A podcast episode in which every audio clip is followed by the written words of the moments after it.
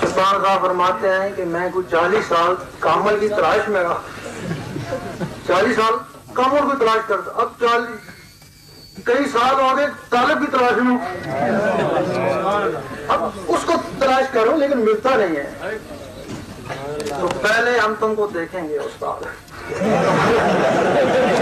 تمہارے اندر اللہ علیہ شروع ہو گئی، پھر تم کو دیکھیں گے، اللہ علیہ شروع ہو گئی، اللہ کی مرضی ہے اس کے ساتھ، تو پھر وہ روحانی رشتہ جڑ جائے گا۔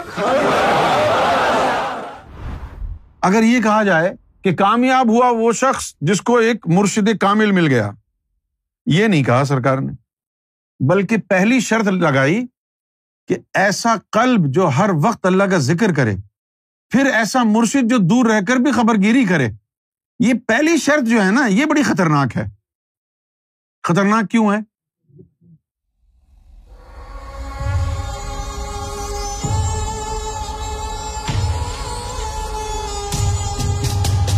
اکرام اللہ کراچی، میرا آج کا سوال ہے کہ سرکار نے اپنی کتاب میں فرمایا کہ اگر تیرا پیر مرشد کامل ہے تو جدھر وہ جائے گا، ادھر تو جائے گا۔ تو ہم تو سرکار کو اپنا مرشد مانتے ہیں۔ تو جہاں سرکار ہیں، ہم بھی وہاں جائیں گے نا؟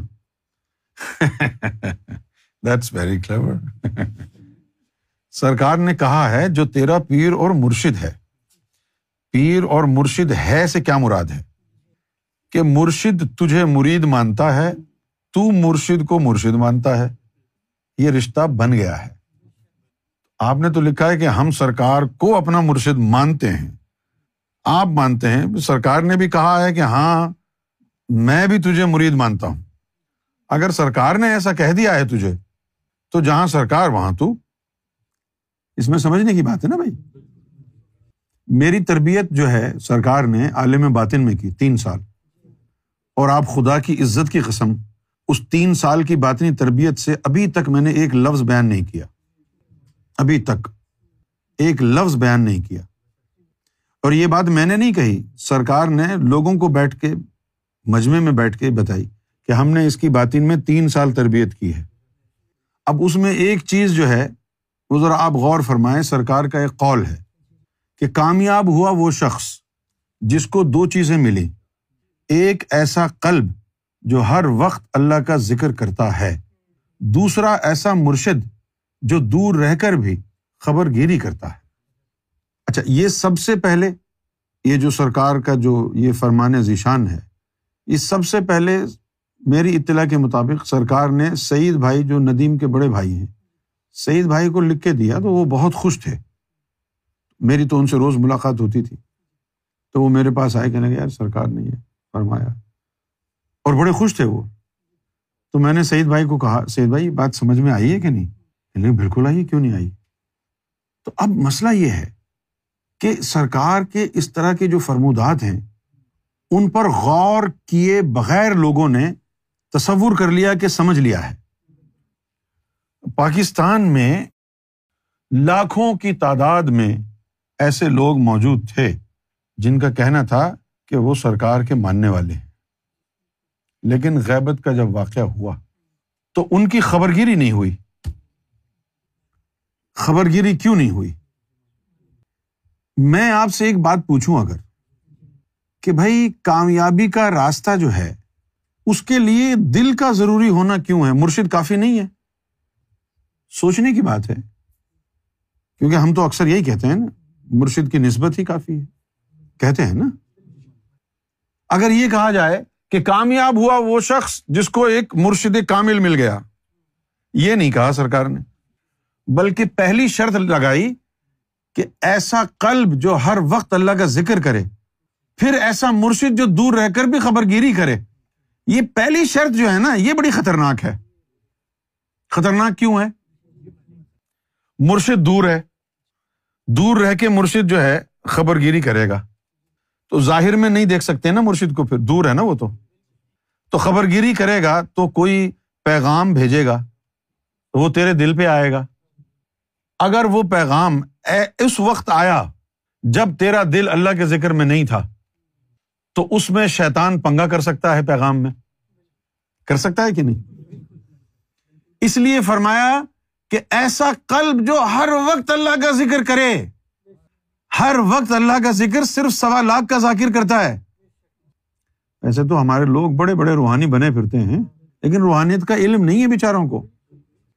ہر وقت ذکر اللہ کیوں ضروری ہے؟ مرشد کی خبر گیری کے لیے۔ تاکہ جب بھی مرشد کا میسج آئے دل کے اوپر، جب بھی مرشد کی طرف سے القا آئے، تو اس کا دل اللہ اللہ میں ہو۔ اور وہ دل کی اللہ اللہ مرشد کے اس القا کو، اسی صورت میں، اسی روح کے ساتھ، اسی صحت کے ساتھ پاکیزہ، غیر آمیزش تجھ تک پہنچا دے۔ اگر تیرا ذکر اسی ہزار ہوا اور وہ پیغام مرشد کی طرف سے القا اس وقت آیا جب اسی ہزار ذکر ہو کر کے دل چپ کر کے بیٹھا تھا۔ پھر تو شیطان پنگا کر سکتا ہے نا؟ تو بھائی سوا لاکھ والے ذاکر کتنے تھے ہمارے اندر؟ نہیں تھے نا؟ تو مرشد تو ادھر ہی القا بھیجے گا نا؟ جہاں مرشد کو پتا ہے کہ یہاں القا بھیجنا ہے، یہاں ذکر ہر وقت ہوتا ہے، یہ شیطانی نہیں ہو سکتی۔ آدمی کہتا رہے کہ میں اتنا قریب ہوں، میں ہر وقت ذکر ساتوں لطیفے چل او بھائی، تیرے ساتھ نہیں، چودہ لطیفے چل رہے ہیں۔ لیکن اگر مرشد کی طرف سے القا اس وقت آیا جب تیرا قلب جو ہے اپنے ذکر کا کوٹا پورا کر کے چپ کر کے بیٹھ گیا تھا، تو پھر تو اس میں شیطانی آمیزش ہو سکتی ہے نا؟ تو معلوم یہ ہوا کہ مرشد اس کی خبر گیری کرتا ہے جس کے پاس خبر گیری لینے کا اہتمام موجود ہو، جس کے پاس خبر گیری حاصل کرنے کا اہتمام موجود ہو۔ اب ایسے دل دو ہوتے ہیں، یا تو وہ اس بندے کا ذکر سوا لاکھ ہو، یا پھر اس بندے کا قلب شہید ہو۔ اگر قلب شہید ہوگا، پھر ذکر کی ضرورت نہیں ہے۔ کیوں نہیں ہے؟ وہ اس پہ تجلی گر رہی ہے نا۔ کوئی بھی شیطانی بات ہوئی تو تجلی کاٹ دے گی نا اس کو؟ یا تو تجلی گر رہی ہو کلب شہید ہو، یا پھر سوا لاکھ کا ذاکر ہو۔ اگر وہ سوا لاکھ کا ذاکر ہوا تو اس کا اٹھنا بیٹھنا مشکل ہو جائے گا۔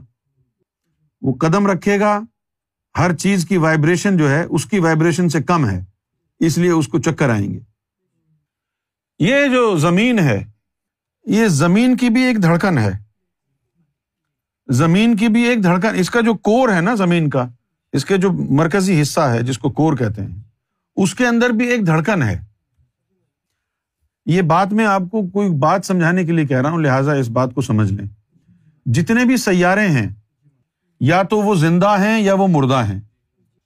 قرآن مجید میں آیا ہے زمین کے حوالے سے بھی، کہ زمین بھی گمراہ ہوتی ہے اور زمین بھی ہدایت پاتی ہے۔ زمین بھی زندہ ہوتی ہے اور زمین بھی مرتی ہے۔ یہ قرآن میں ہے۔ ہم کسی دن اس پر بھی گفتگو کریں گے۔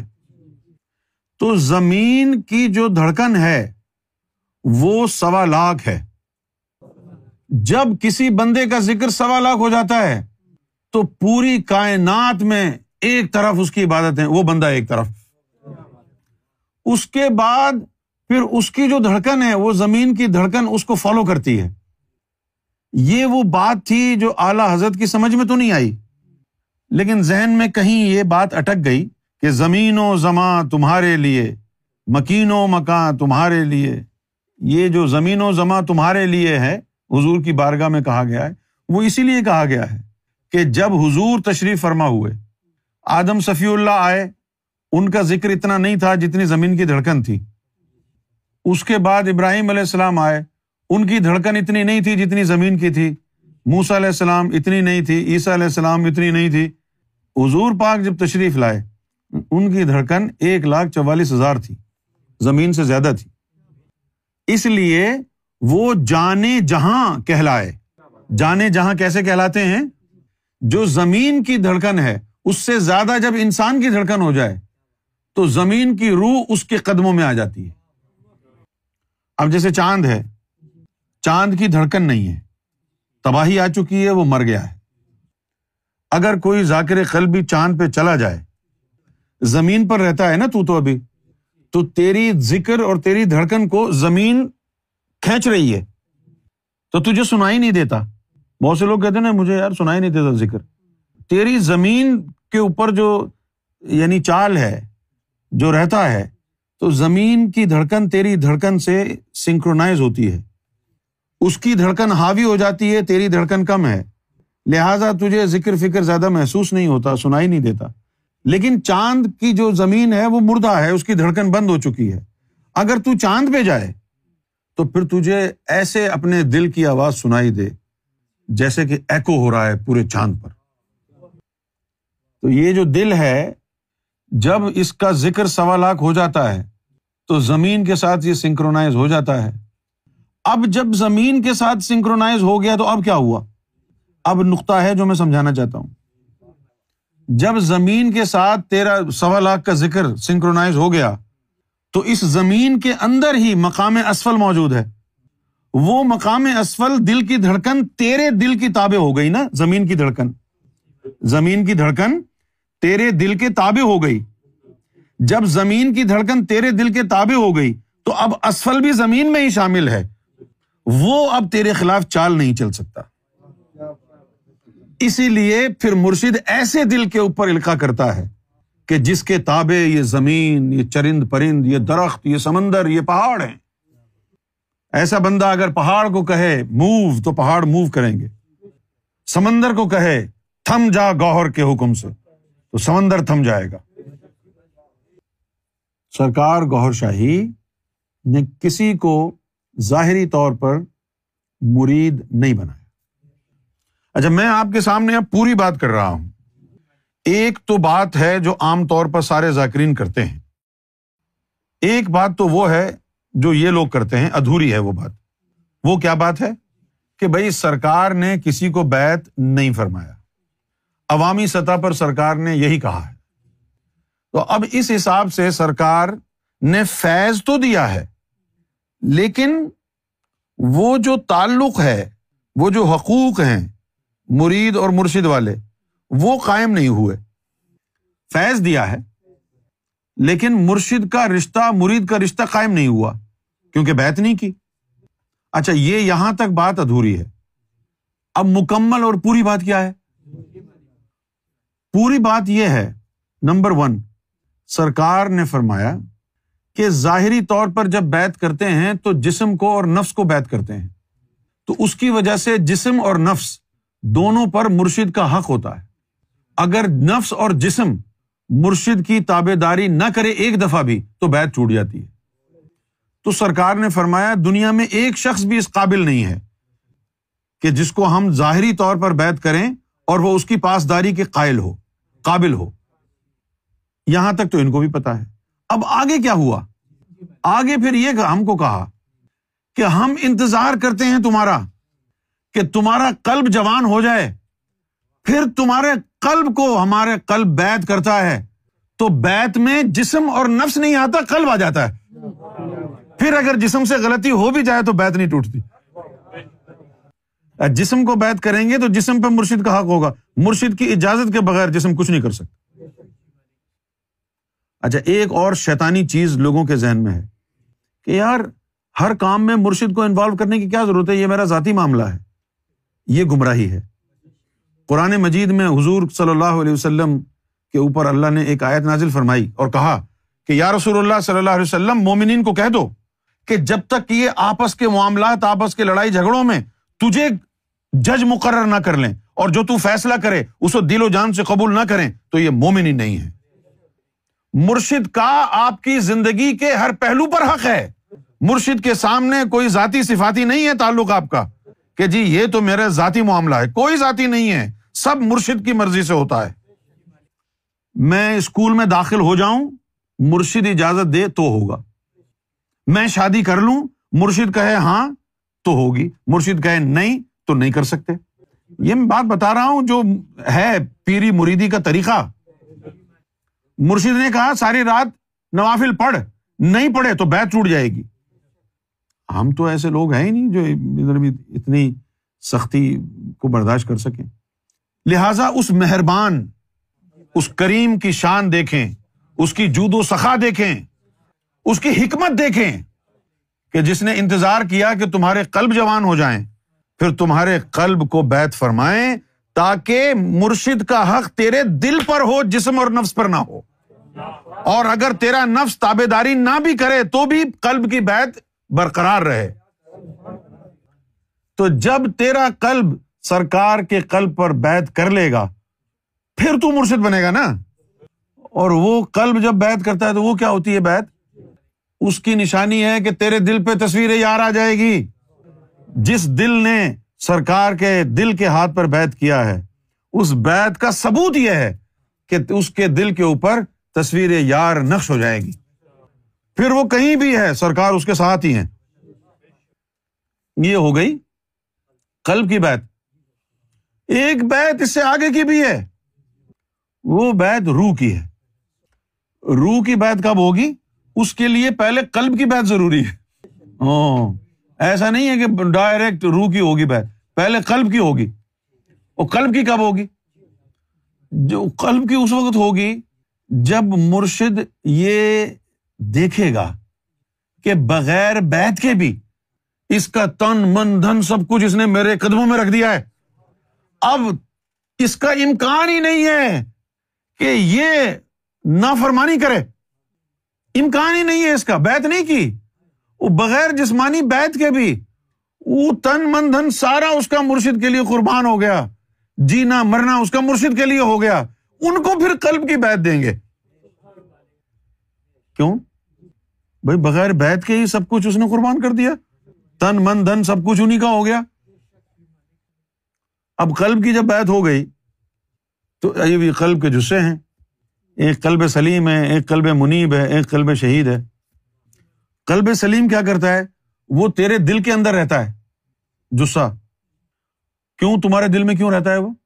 تاکہ ان تمام لطائف کی سرداری کرے نا۔ اگر یہ بھی ادھر سے چلا گیا تو ان کا دھیان کون رکھے گا؟ تو وہ تیرے اندر ہی رہے گا۔ اور ایک تیرا جو جسا کلب کا ہے کلب منیب، وہ نکل کے مٹر گشت کرے گا آسمانوں میں ادھر ادھر۔ کوئی خبر ہو تو لاؤں۔ رب کے ادا کے پیچھے پھرے گا۔ وہ کلب منیب ہوگا۔ اور ایک وہ ہوگا جو رب سے تعلق میں ہوگا۔ وہ کلب شہید ہے نا۔ وہ رب کے ساتھ جو ہے ہاٹ لائن پر ہوگا۔ رب کی طرف سے اس کی طرف میسجز آتے رہیں گے۔ جب تیرا کلب شہید ہو جائے، پھر مرشد تیری خبر گیری کرے گا۔ اس سے پہلے نہیں۔ ہم نے دیکھے بہت سے کلب کے جسے ادھر ادھر مختلف عالموں میں وہ بندے کی صورت اختیار کر کے وہ قلب کے جسے قلب منیب کے۔ تعلیم کے لیے جو جسہ جاتا ہے نا کہیں ہاں وہ قلب منیب ہوتا ہے۔ سلیم نہیں ہوتا، نہ شہید ہوتا۔ وہ شہید کو کیسے بھیجے گا؟ پھر اب سے رابطہ ٹوٹ گیا نا۔ نہ سلیم کو کیسے بھیجے گا؟ پھر لطیفوں کو خیال کون رکھے گا؟ یہ تو خالی ہو جائے گا نا پھر۔ سینا تیرا۔ ہاں ان کو بھی تو پکڑ کے رکھنا ہے، یہ جو بھیڑیں پھر رہی ہیں اندر۔ یعنی قلب جو ہے شیفٹ بن جائے گا۔ اور ایک کل فارغ ہو گیا۔ منیب، وہ پھر تعلیم اور تربیت کے لیے جائے گا۔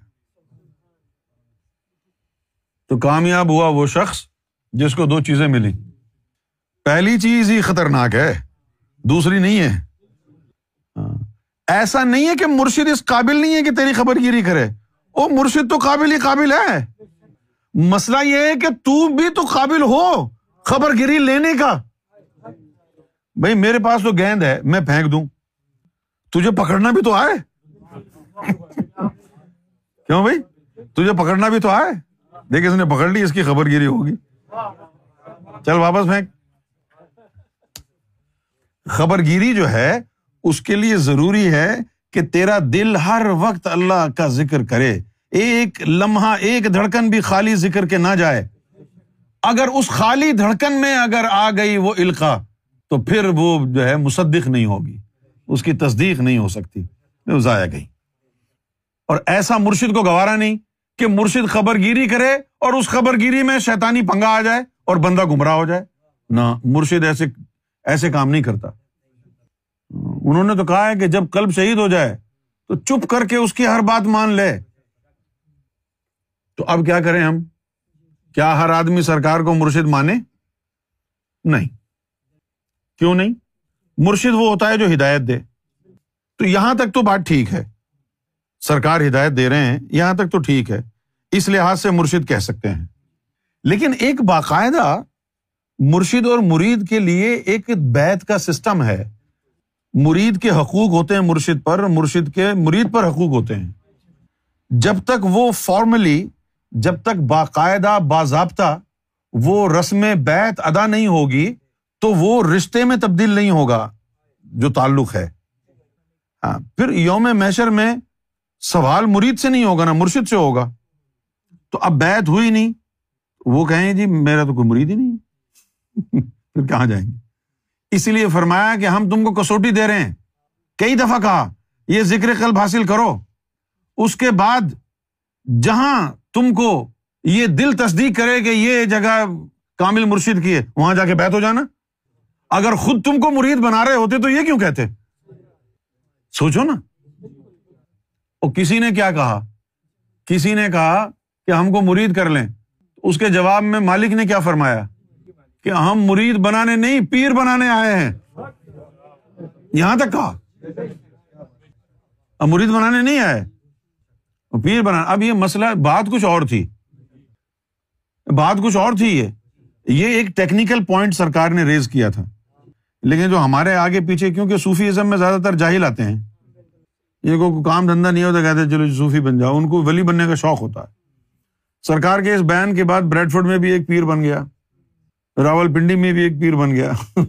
اور انہوں نے بات وہی کی، سرکار پر۔ سرکار نے کہا، جب پیر بنانے آئے، تو بنا دیا نا ہم کو پیر۔ نہیں؟ پیر بنانے کا مطلب ہے روحانی طور پر سیلف انڈیپینڈنٹ ایسا علم دے کر کے بٹھائیں تجھے، تاکہ تجھے جو ہے کسی پیر کی ضرورت نہ رہے۔ اب ایک بات سرکار نے اور بھی کہی ہے، تو وہ جو بات ہے ان آفیشل ہونے کے باوجود، وہ ایک ایسی بات ہے جس سے آپ کا دل خوش ہو جانا چاہیے۔ چلو، سرکار نے آپ کو بیت نہیں کیا، آپ کو مرید نہیں کیا، ٹھیک ہے نا؟ اب آپ ذرا سوچیں، مرشد کا کام کیا ہوتا ہے؟ اللہ تک پہنچانا۔ یہی کام ہوتا ہے نا۔ اللہ تک پہنچانا ہی کام ہے نا، اور کیا کام ہے۔ اب سرکار یہ فرما رہے ہیں کہ اپنی قسمت آزماؤ، ذکر لو۔ ہم اس وقت تک تمہارا ساتھ دیں گے جب تک رحمان تم اندر جاگ نہیں اٹھتا۔ تو جب بغیر بیت کے وہ کام سرکار گور شاہی کرنے کا وعدہ کر رہے ہیں، جو مرشد نے کرنا ہے، وہ بغیر بیت کے کہہ رہے ہیں کہ ہم تم کو رحمان تک پہنچا کے چھوڑیں گے۔ اس وقت تک تیرا ساتھ ہی نہیں چھوڑیں گے جب تک تو رحمان تک پہنچ نہ جائے۔ تو اب مرشد جو مرشد کامل پکڑنا تھا اور اس کے ذریعے منزل پر پہنچنا تھا، اس منزل پہ تو سرکار بغیر بیت کے پہنچا رہے ہیں۔ پھر اس کے بعد یہ بھی فرمایا، جب مصیبت پڑے اس راستے میں، پکارنا ہم کو، فوراً آئیں گے۔ ایک ویڈیو میں ڈھوک گور شاہ میں ایک خطاب سرکار کا ہوا۔ تو اس میں ایک بندے نے سوال کیا۔ وہ کہیں پتہ نہیں کہاں سے آیا تھا، مونچھوں والا ایک لڑکا تھا۔ کہ بھائی ہم اگر کسی مصیبت میں پھنس جائیں اور آپ کے پاس نہ آ سکیں، ہم اگر یاد کریں تو آپ ہماری مدد کو آئیں گے۔ تو اس کے سوال پر سرکار بڑا کھل کھلا کے جو ہے، جس میں مبارک میں جمبش آئی اور سرکار بڑا مسکرائے اور پھر فرمایا کہ استاد، پہلے تو تجھے ہم آزمائیں گے۔ کہ تو سچا مرید ہے بھی کہ نہیں؟ اگر تو سچا ہے، تو پھر جہاں تو جب پھنسے گا، ہم فوراً مدد کو آئیں گے۔ اب یہ الفاظ تو میں نے اپنا مفہوم بتایا ہے۔ یہ وہ سارے الفاظ وہ ہے نہیں۔ لیکن اگر وہ سن لیں گے ہم، تو اس سے بڑا ایمان میں اضافہ ہوتا ہے۔ سرکار کی اپنی آواز میں سنیں گے نا وہ دل کو جو ہے، زندگی مل جائے گی۔ وہ جو سرکار کی مسکراہٹ ہے اس کے لیے ایک شعر ہے۔ جب تک کہ نہ دیکھا تھا قدے یار کا عالم، جب تک کہ نہ دیکھا تھا قدے یار کا عالم، میں موت قدے فتنا اے محشر نہ ہوا تھا۔ مجھے اندازہ نہیں تھا کہ میرا یار جب محشر میں جائے گا تو کیا فتنا بپا ہوگا اس کو دیکھ کے۔ سرکار میرا ایک سوال ہے کہ میں آپ کی بزم میں پہلی دفعہ شرکت کر رہا ہوں۔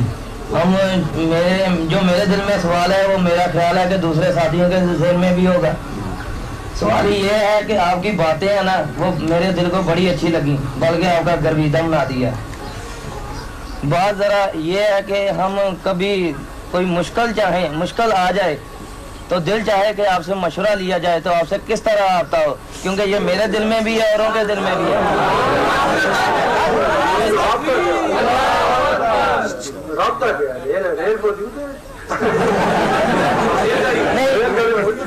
سوال میرا یہ ہے کہ کچھ لوگ وقت کی کمی کے باعث نہیں آ سکتے کچھ بات سنو جی۔ سب سے پہلے سلطان فرماتے ہیں کہ میں کچھ چالیس سال کامل کی تلاش میں رہا۔ چالیس سال کامل کی تلاش کرتا اب چالیس، کئی سال ہو گئے طالب کی تلاش میں اب اس کو تلاش کرو لیکن ملتا نہیں ہے۔ تو پہلے ہم تم کو دیکھیں گے، استاد۔ تمہارے اندر اللہ اللہ شروع ہو گئی، پھر تم کو دیکھیں گے، اللہ اللہ شروع ہو گئی۔ اللہ کی مرضی ہے اس کے ساتھ، تو پھر وہ روحانی رشتہ جڑ جائے گا پھر تمہیں جانے کی ضرورت نہیں پڑے گی ایک دن پہلے پیغام مل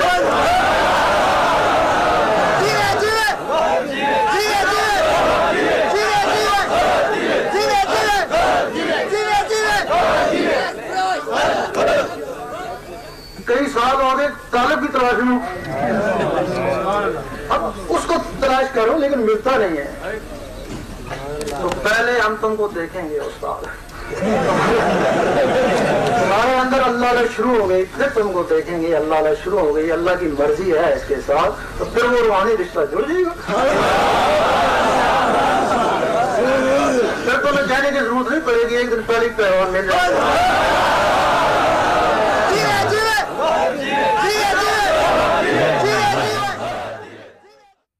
جب دل میں اللہ اللہ شروع ہو گئی تو اللہ کی مرضی ہے تیرے ساتھ۔ پھر تو اس سے روحانی رشتہ جڑ جائے گا۔ پھر مصیبت آنے سے پہلے ایک دن پہلے ہی پیغام مل جائے گا۔ کیا بات ہے؟ اور ایسا ہی ہوتا ہے ہمارے ساتھ۔ ایک دن پہلے ہی پیغام مل جاتا ہے۔ تو ایک دن پہلے ہی نکل آتے ہیں۔ ہم تو سرکار کو اپنا مرشد مانتے ہیں۔ تو جہاں سرکار ہیں، ہم بھی وہاں جائیں گے نا۔ کیونکہ ہمیں ہمارے مرشد کے پاس رہنا ہے۔ اس لیے جہاں ہمارے مرشد ہیں، ہم بھی وہاں جائیں گے۔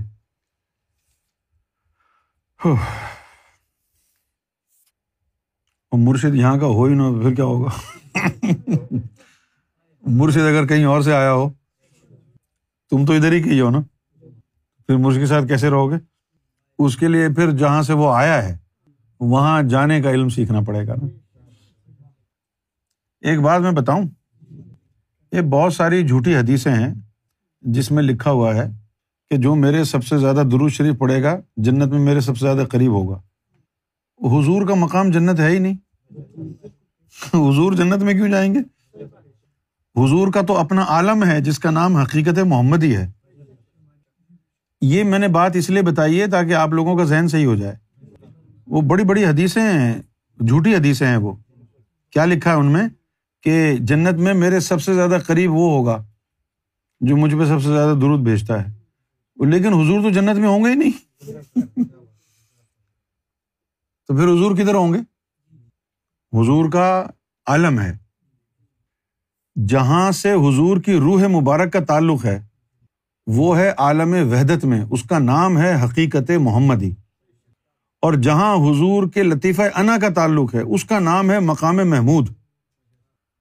تو حضور صلی اللہ علیہ وآلہ وسلم کے ساتھ کوئی نہیں ہوگا۔ کہتے ہیں لوگ، لیکن وہ ساری جھوٹی حدیث ہیں۔ حضور نے تو جنت میں جانا ہی نہیں ہے، حضور کا اپنا عالم موجود ہے۔ اور دوسری بات یہ ہے کہ آپ کو شرم نہیں آتی کہ آپ حضور کو اپنے ساتھ جنت میں دیکھنا چاہتے ہیں؟ جہاں آپ وہاں پر نبی ہوگا آپ کا۔ یعنی اتنے یعنی بد اعتقادی اتنی بڑھ گئی ہے۔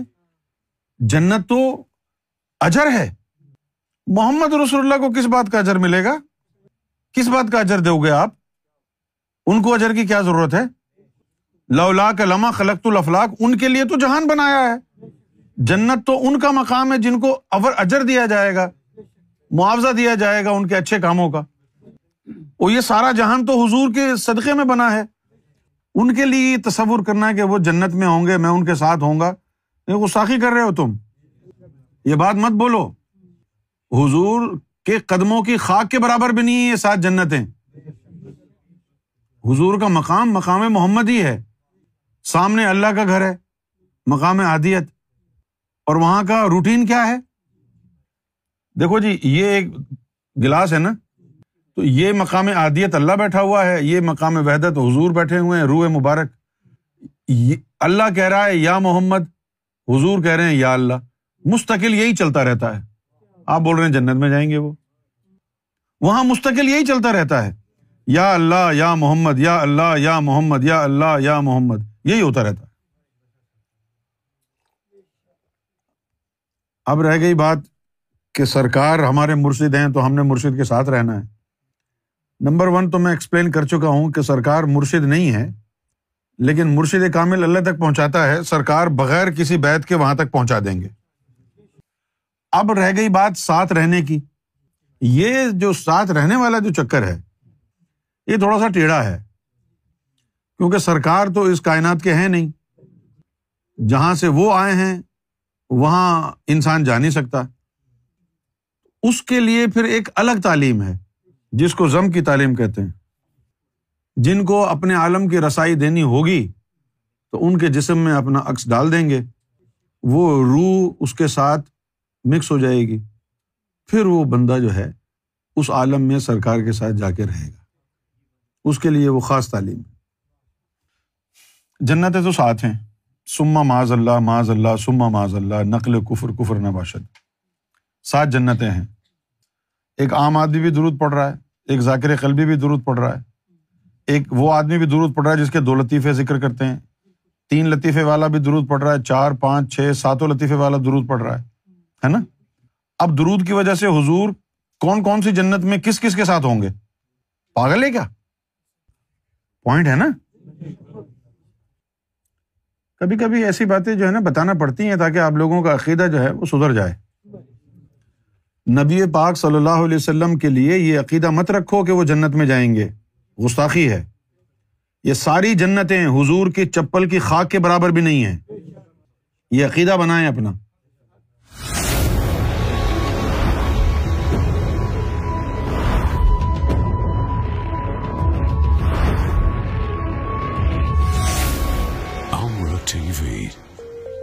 لگ سر